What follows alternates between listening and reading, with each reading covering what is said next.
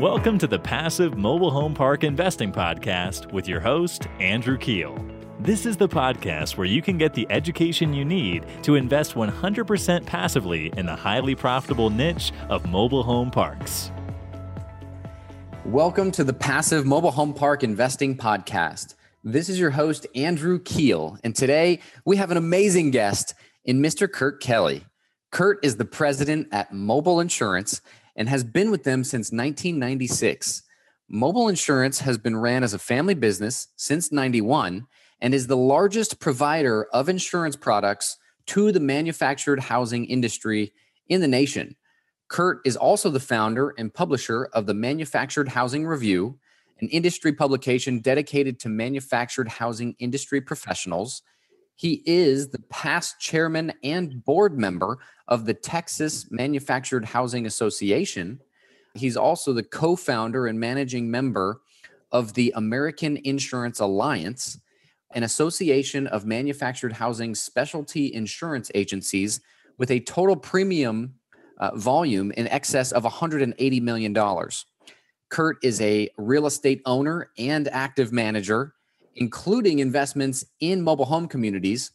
He is also the managing member of Expert Climate Control, which is a commercial HVAC contractor in Texas. Kurt, welcome to the show. Thanks for that long introduction. I think it, I almost fell asleep though during that stuff. Oh, no way, man. We're happy to have you here. Maybe you can, start out by telling us your story and how you got into manufactured housing insurance of all niches.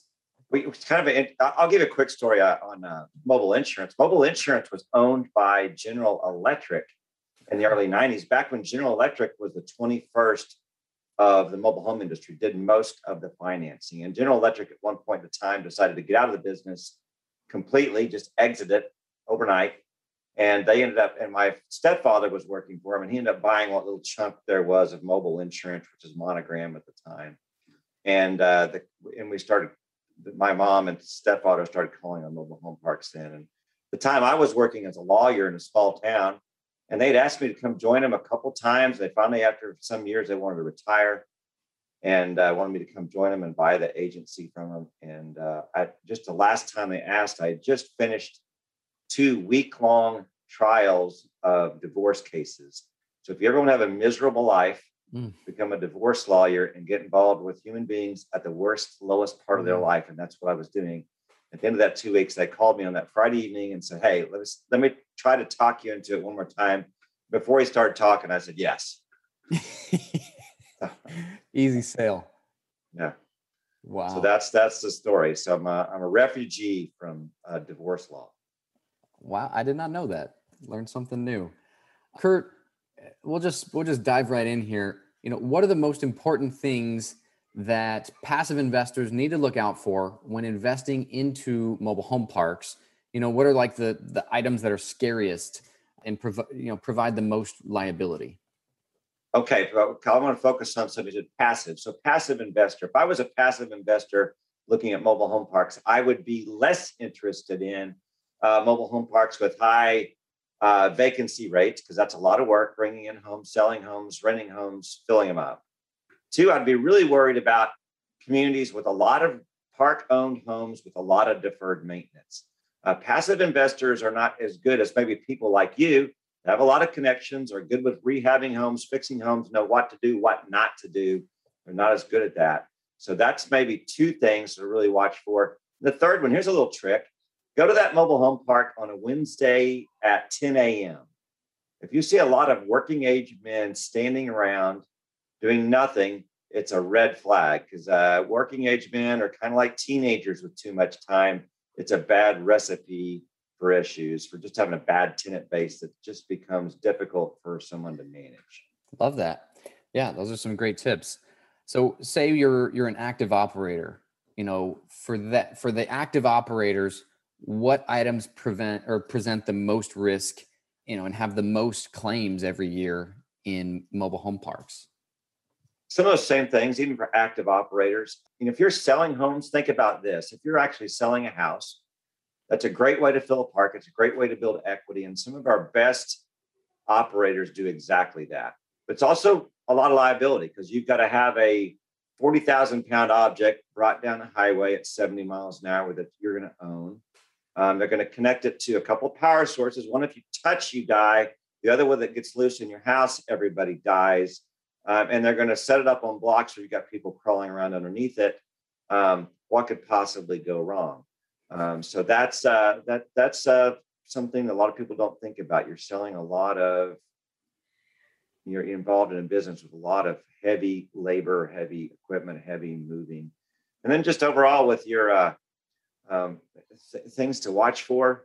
And I get particularly worried. The worst thing I hate is when we have a client that has a problem that's not insured. It's a big problem. And so be careful about mobile home parks in low-lying areas and 100-year flood zones. Those are expensive to insure, so expensive that most people in those areas don't insure them. They just say, well, I'm just going to take that risk. So be real careful about that. In particular, you had mentioned to me when we talked not too long ago, what are you doing with all the pandemic stuff? How do you manage that risk? And the answer is right now, there's really no good way other than realizing it's out there. Insurance has not covered pandemics. The loss of income coverage requires some sort of physical damage to your property, and pandemics don't provide that. I read there was a Texas legislator recently that filed a bill that wanted to require all insurance in Texas to cover loss of income and pandemics. And the insurance association guys were talking about, I heard him talking about it. So we have to go talk to him and go, well, okay, we can do some of that. But the estimated loss with the pandemic was about $300 billion a month across the country. But there's a total of about $900 billion of total capital in insurance countrywide in insurance. So that's 3 months. If they'd done that, that would have been 3 months before all insurance companies are bankrupt. There's nothing left to pay any other claims. And by the way, there's no more insurance available. And by the way, if you can't insure it, you can't finance it. You can't finance it, you can't buy it. The world comes to a stop. So the answer was really going to be, one, we don't know how to price it because we don't know, do we start it when the mayor says your town's closed, when the governor says your town's closed, when the president says your downtown's closed? We don't know who's going to do it where. So it's one of those things that's probably some risk is just not a good fit for insurance. Totally agree with you. I was looking at a video on your website, mobileinsurance.com or mobileagency.com. And I saw a video you did on like the top things that park owners could get sued for. And I think one of them was dogs. The second one was trampolines. And the third one was the employees, like just issues with the employees. So maybe you could kind of talk a little bit about those hazards and, the real risk that they pose to mobile home park owners. Well, I would say, as a general rule, anytime your tenants are doing something that's risky, you're going to end up with that bill. You're going to end up with that ultimate liability. And it's because in most cases, most tenants don't have enough assets or liability insurance to cover a major problem if it happens. And so what ends up happening is that you end up sitting at the defense table alongside, let's say, the offending tenant. Let's say one tenant, we've seen this, one tenant raped another tenant. You would think, I've got no liability for that. I'm not for rapes. I never said it was for sexual assault. We've got nothing that ever said that we wanted part of that. It's not part of our business plan. It's whatever. But in those cases, we've seen juries go, well, we sure feel sorry for the victim. And we know the rapist doesn't have anything. And we know that Andrew's really, really, really rich because he owns real estate and he rents it out. So what's $2, $4, $5, $10 million? Against Tim, we'll assign 30% of the liability to him. Wow. And 30% of 10 million is $3 million. There you go. So now your responsibility for a legal rape. So I would say like with the dogs, and I love dogs. In fact, my dog is sitting right there. It's a golden retriever. Walk by. Yeah. Yeah. But you got to be real careful with tenant dogs. You can't control them. You don't know if they're trained. So when they bite other people, it's a problem. Trampolines are the same way. I love getting on trampolines. Those things are a lot of fun, especially if you've had a couple beers. But the problem is you can't manage them. You can't maintain them. You can't tell who's going to be on there. You can't tell who's going to be there at night. And by the way, Even when healthy people flop off trampolines, they hit their heads and their spinal cords. And in today's legal world, if you have a claim against you involving damage to a brain or spinal cord, the judgment is whatever you got. It's not $500,000. It's not $1 million. It's not. It's whatever you got. That's what the judgment is. Because I've heard the juror, I've heard the good plaintiff lawyers. Here's exactly what they'll say, Andrew. They'll say, "Okay, Andrew, I'm going to offer you right now $2 million for your ability to walk. Will you take it?" No. No. What if I give you $5 million? I'm going to put you in a quad and a wheelchair. Would you take it? How about 50? No. That's exactly the same. I would say the same. No, it's not. Whatever it is, it's not worth it. So they, whatever number can magically appear in their head, that's the number that's assigned. So you can't bite off risk. You know, like dog bites. There's a lot of great pit bulls out there. I know people with good pit bulls are sweet dogs, but pit bulls account for 65% of all dog bite liability in the United States of America. And so as a park manager, you just have to stereotype that dog. And you have to say, we can't afford to have that dog in there at all. Now, if they've got papers that say that's a service animal or a support animal, make them supply all that information. That's going to give you some protection if a problem happens. But you just, as a general rule, you can't live with tenants creating obvious and open problems that you're going to be dealing with. Definitely. Let's see here. So what's the worst case scenario? You know, a lot of investors in this space always ask about the tornado or the hurricane that just destroys an entire mobile home community. Maybe you could shed some light on the insurance side of that risk and how operators can offset that. Okay, let's talk about tornado and hurricane exposure. And this is a good year to do it because I think last year we had multiple park owners that had significant damage with hurricanes and a few that were strafed by tornadoes, but nothing catastrophic. Okay, first of all, tornadoes are an easier risk to insure. It's an easier risk to buy insurance for. They tend to hit very small areas. So even if they do total destruction, insurance companies can handle that pretty well. Versus the cone of destruction on a hurricane can be 70, 80 miles wide versus a tornado that can be 80 yards wide. So hurricanes are more tricky from that perspective, and you've got a lot less insurance companies interested in insuring in hurricane areas.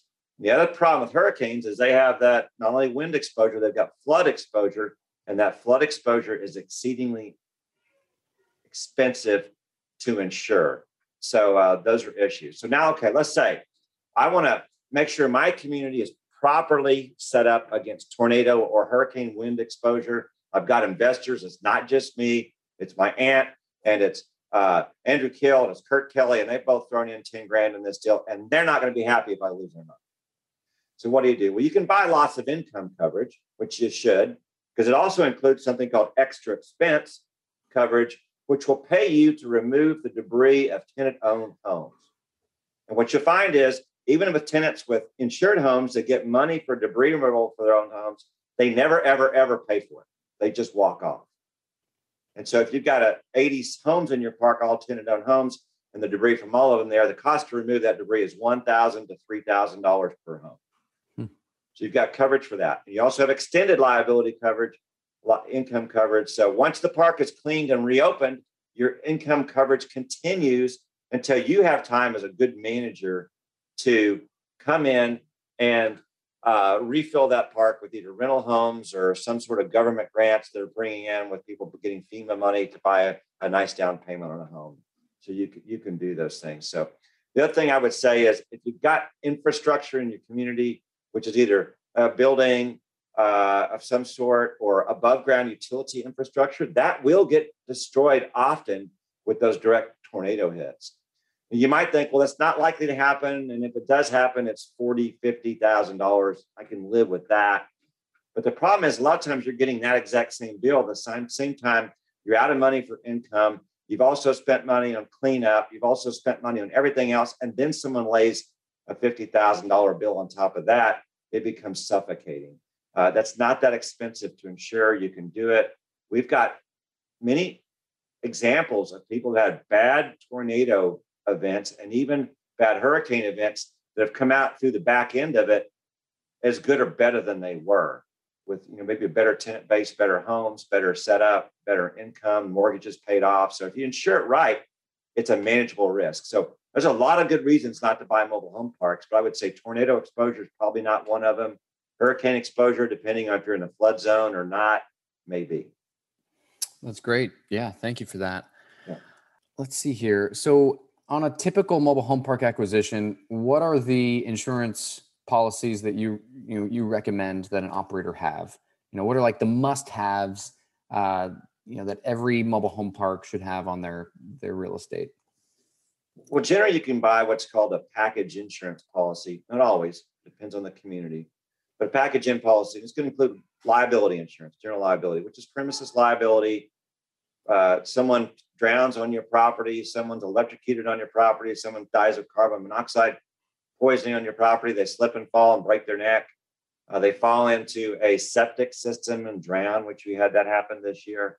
That covers that exposure, which is probably the number one thing. It also covers property exposures like your office building, if you have that in the community, or if you've got a big improvement on a warehouse or a contents in there, and your loss of income coverage. If you can buy the loss of income coverage as part of a package, it's generally fairly inexpensive, maybe 1/3 of 1% of your income per year in most parts of the country away from the coast.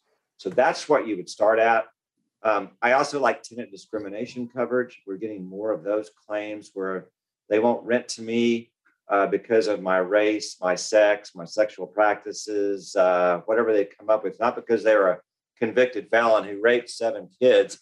It's because they were Irish and they've got Notre Dame football gear and you can't stand Irish fans. What do you think about cyber liability? Is that something that you see a lot of claims on? Well, I would say this. When I started in the 90s in insurance, I think 95% of all of our thefts were physical.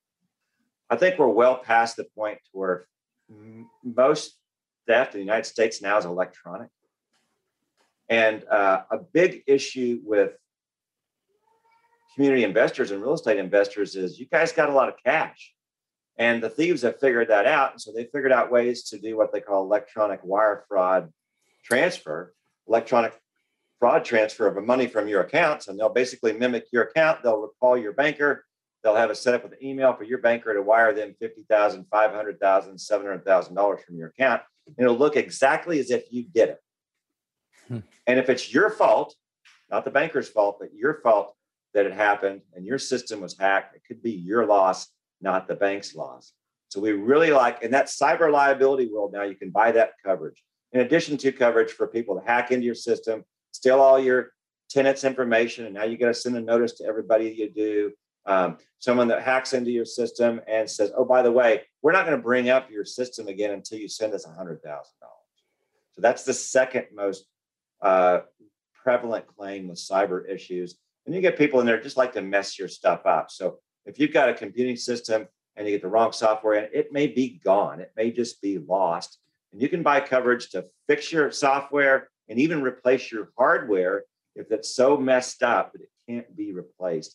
Those policies are, for a mobile home park operator, start at $1,200, $1,500. And I think it's a good investment right now for anybody with either a very large community or multiple communities.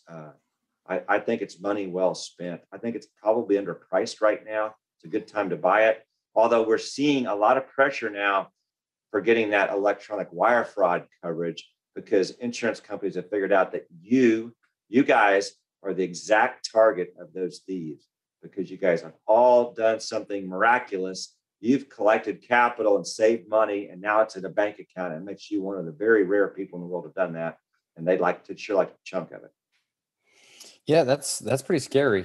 I mean, just to consider, you're trying to wire money in for closing or something, and it's very real. I've had some friends that have been compromised. So there's been multiple people in our industry that have lost 6 figures. And here's our rule. Here's a good tip for everybody on there. Call your banker today and say, you should never, ever wire anything from any of my accounts. In fact, I want it in writing, unless I or my vice president or whoever you else have designated is sitting in front of you.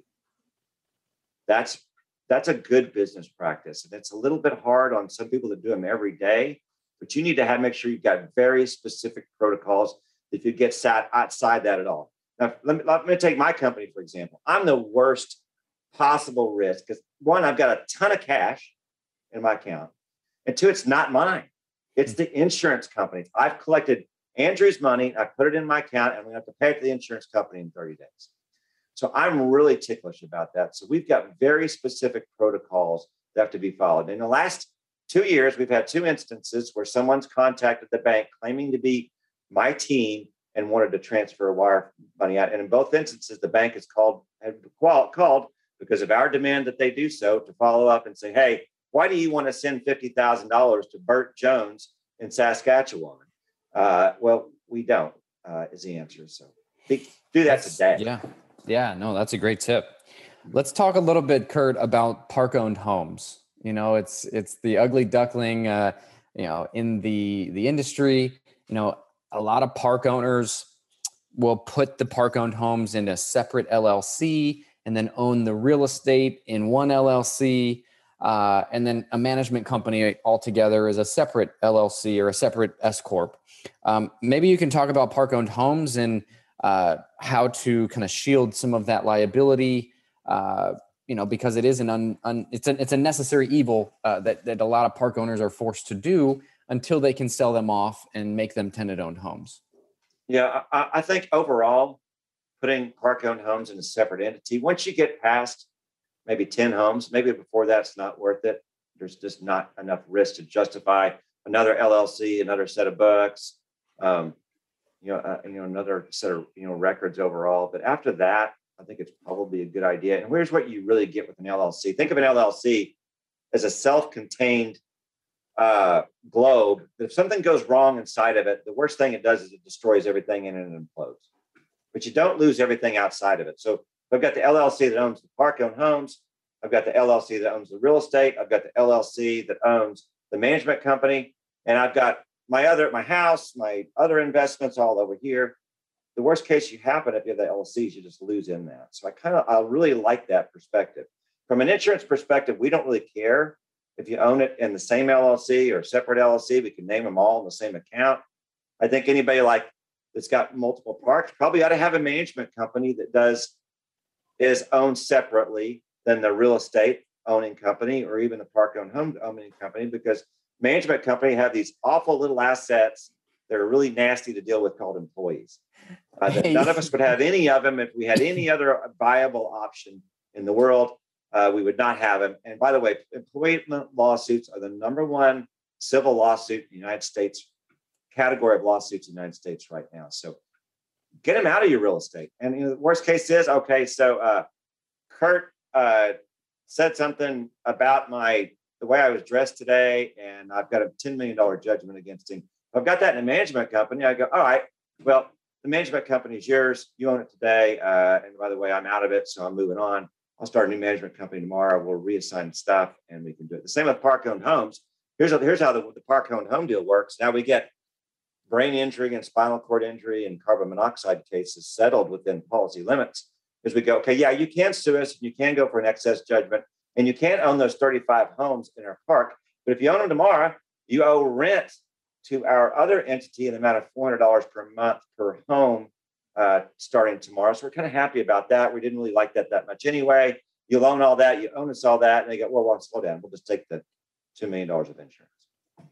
That makes sense. So with the park-owned homes, say you're doing like a straight rental, do you need to have a separate bank account just for the park-owned home entity and collect the income through that entity and then pay the park out of that?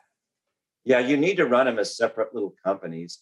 There's always same ownership and management, but you need to have separate books, separate bank accounts. You probably have money going back and forth. If you don't, you run the risk of a lawyer saying, well, it's just a subterfuge. They didn't even believe in their own company. They didn't even treat it as their own company. There's no rhyme or reason to it. So we're going to disregard that entity. It's harder to do that than most people think it is, but you can have that happen if you don't have your own tax ID number, bank account, et cetera. But if you do that, it's pretty simple. Wonderful. Let's see here. What does the perfect mobile home park look like in your eyes? Kurt, as an insurance broker? Okay, well, I'm going to answer that literally from my perspective. So here we go. So I want a park that's going to be the most expensive there is possibly to insure, because that's what I'm going to make my 12% on. So I want you to buy a park in Chicago where everybody sues everybody for everything. I want you to have a ton of old, used, manufactured homes that had no maintenance on them. And I want some significant lack of occupancy issues too. And I want you to have your own water system in an area that's known for bad water. So that's what I would say. So now if you look at from Andrew Keel's perspective, I want a real community. I don't want any park-owned homes. I want 100% occupancy, and I want no amenities. That part is cheap to insure. It's easy to insure. It's easy to manage, easy to operate. It's also probably the most expensive one to buy. I'm guessing you guys would know that better than me, but I'm guessing because it's a passive investment with a lot less risk. That is a great tip. We've been told amenities in communities like swimming pools and dog parks are really nice, playgrounds are nice to add. Could you maybe give us a tip on which amenities are also not going to make our insurance costs go through the roof? Swimming pools will cost you about $600 a year extra, plus the what's $3-4 a month extra to operate, whatever that operating cost is. So swimming pools are probably the most expensive amenity, and the one most likely to cause you $1 million liability loss. Because generally speaking, if anybody drowns for any reason in your swimming pool, it's probably policy limits. There's just too many things that just have to be perfect for it not to be the case. We've got out a few of them, but not much.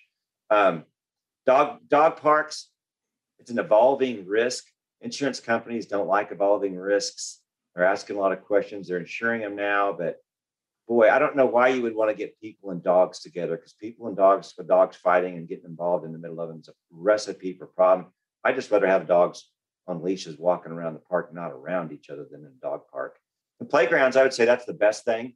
They look nice. They're low maintenance. I have decent equipment. They're inexpensive to insure. In fact, I've argued with my insurance companies, we should charge nothing for a playground, because that means now the kids are on the playground and not in the streets.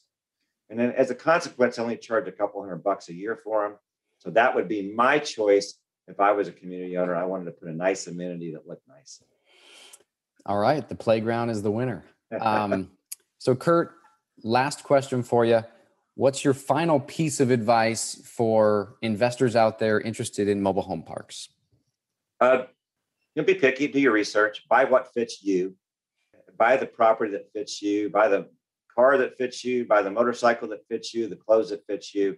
I would never, in my investments, I invest through other people. I don't have time to manage them. I would never have the ability or time to manage a park that had significant occupancy issues or a bunch of rental homes. That's just out of my skill set, out of my time set. So now there's other people I know. In fact, probably the most successful financially ones have all those problems, and they manage them well, and their return on equity is higher. Their cap rates are they're buying them at a higher cap rates, selling them at lower cap rates. They're doing much better, but they're uniquely skilled people with knowledge. So buy what fits you. And if you got a park in a flood zone or it's got a pollution problem, I don't think those are discounted to the extent that they should be to be viable investments. That's what I see. Yeah, that's a great point. We just were under contract on a property that was, nobody knew it. The seller didn't even know it, but it was built on an old landfill. And as we discovered this and talked to Mike Renz, who is our environmental engineer, and talked to, attorneys, environmental attorneys, there's just a ton of risk. If 7 years from now, a little girl gets leukemia and somehow it's tied back to the landfill. So there's a lot of risks out there, right? But, everything, comes back to making sure you have your I's dotted and your T's crossed, and making sure your policies are covering, the risks you're taking. That environmental risk can attach to you forever personally. Yeah. You can never get rid of it. It's like catching herpes, you got it. And no matter what happens, 100 years down the road, you could have that liability. So I don't know how you buy it. Yeah, we had to pass. Well, Kurt, thank you so much for coming on. Really appreciate it. How can our listeners get a hold of you if they'd like to do so? Boy, thanks, Andrew. I love being here. It's always fun to see you and talk to you. I usually see you in the gyms in the morning when we're at events together. You can reach us at our mobileagency.com, 800-458-4320, 800-458-4320. Or call me on my cell phone. If you're looking at one of those parks we're talking about and you're worried about it, give me a call and we walk through it and I can tell you if the risk match. 281-460-8384. Just put Kurt Kelly in there, problem mobile home park. And I'm the guy with all guy. I hear nothing but bad news. Andrew never calls me and says, today we collected all of our rent. Everything went perfect. The secretary came in and gave me a pat on the shoulder and said, man, you're smart. And left. I never get that phone call. I get to call them the go back. I mean, Kurt, you and I probably talk a handful of times every year. And I really appreciate your willingness to share and just shed light on the insurance side of things and making sure we're covered. So thank you so much for that. Really appreciate it. Thanks for coming on. That's it for today, folks. Thank you so much for tuning in. Would you like to see mobile home park value add projects in progress? If so, follow us on Instagram at PassiveMHPInvesting for photos and awesome videos from our recent mobile home park acquisitions. Once again, that's at PassiveMHPInvesting on Instagram. See you there.